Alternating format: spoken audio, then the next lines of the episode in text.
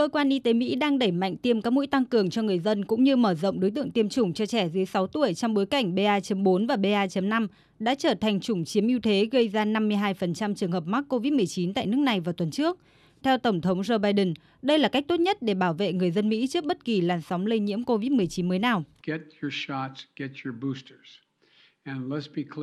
Hãy tiêm phòng và tiêm mũi tăng cường. Chúng ta cần tạo điều kiện cho các bậc cha mẹ muốn con họ được tiêm chủng, những người muốn bảo vệ con mình và những người xung quanh, không có thời gian cho chính trị. Đó là việc của cha mẹ có thể làm mọi thứ có thể giữ chân con cái của mình được an toàn. Các dòng phụ mới có khả năng lây truyền cao của biến thể Omicron cũng đã trở nên phổ biến ở nhiều nước khác, trong đó có Anh, Pháp, Italia, Bồ Đào Nha. Nhiều quốc gia đang chuẩn bị cho sự gia tăng số ca mắc trong những tháng tới.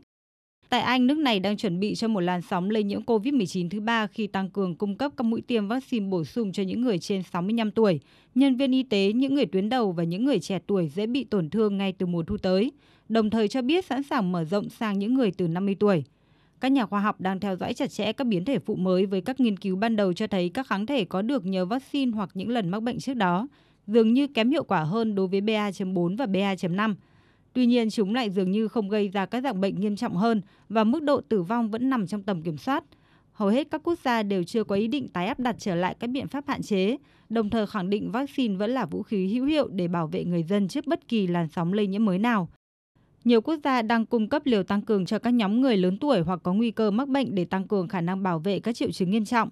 Các công ty dược phẩm cũng đang nghiên cứu để sản xuất vaccine đặc hiệu cho Omicron. Theo Tổng Giám đốc Tổ chức Y tế Thế giới Tedros Adhanom Ghebreyesus, các ca bệnh đang gia tăng trở lại ở nhiều quốc gia, chủ yếu là do các biến thể BA.4 và BA.5 của Omicron. Ông kêu gọi các quốc gia tiêm chủng cho những nhóm dân số dễ bị tổn thương nhất, đồng thời nhấn mạnh hàng trăm triệu người vẫn chưa được tiêm chủng và có nguy cơ mắc bệnh nặng và tử vong.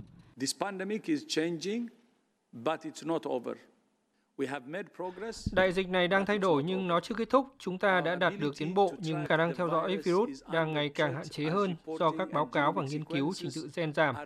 Điều này có nghĩa là việc theo dõi biến thể Omicron và phân tích các biến thể mới xuất hiện trong tương lai sẽ ngày càng khó khăn hơn.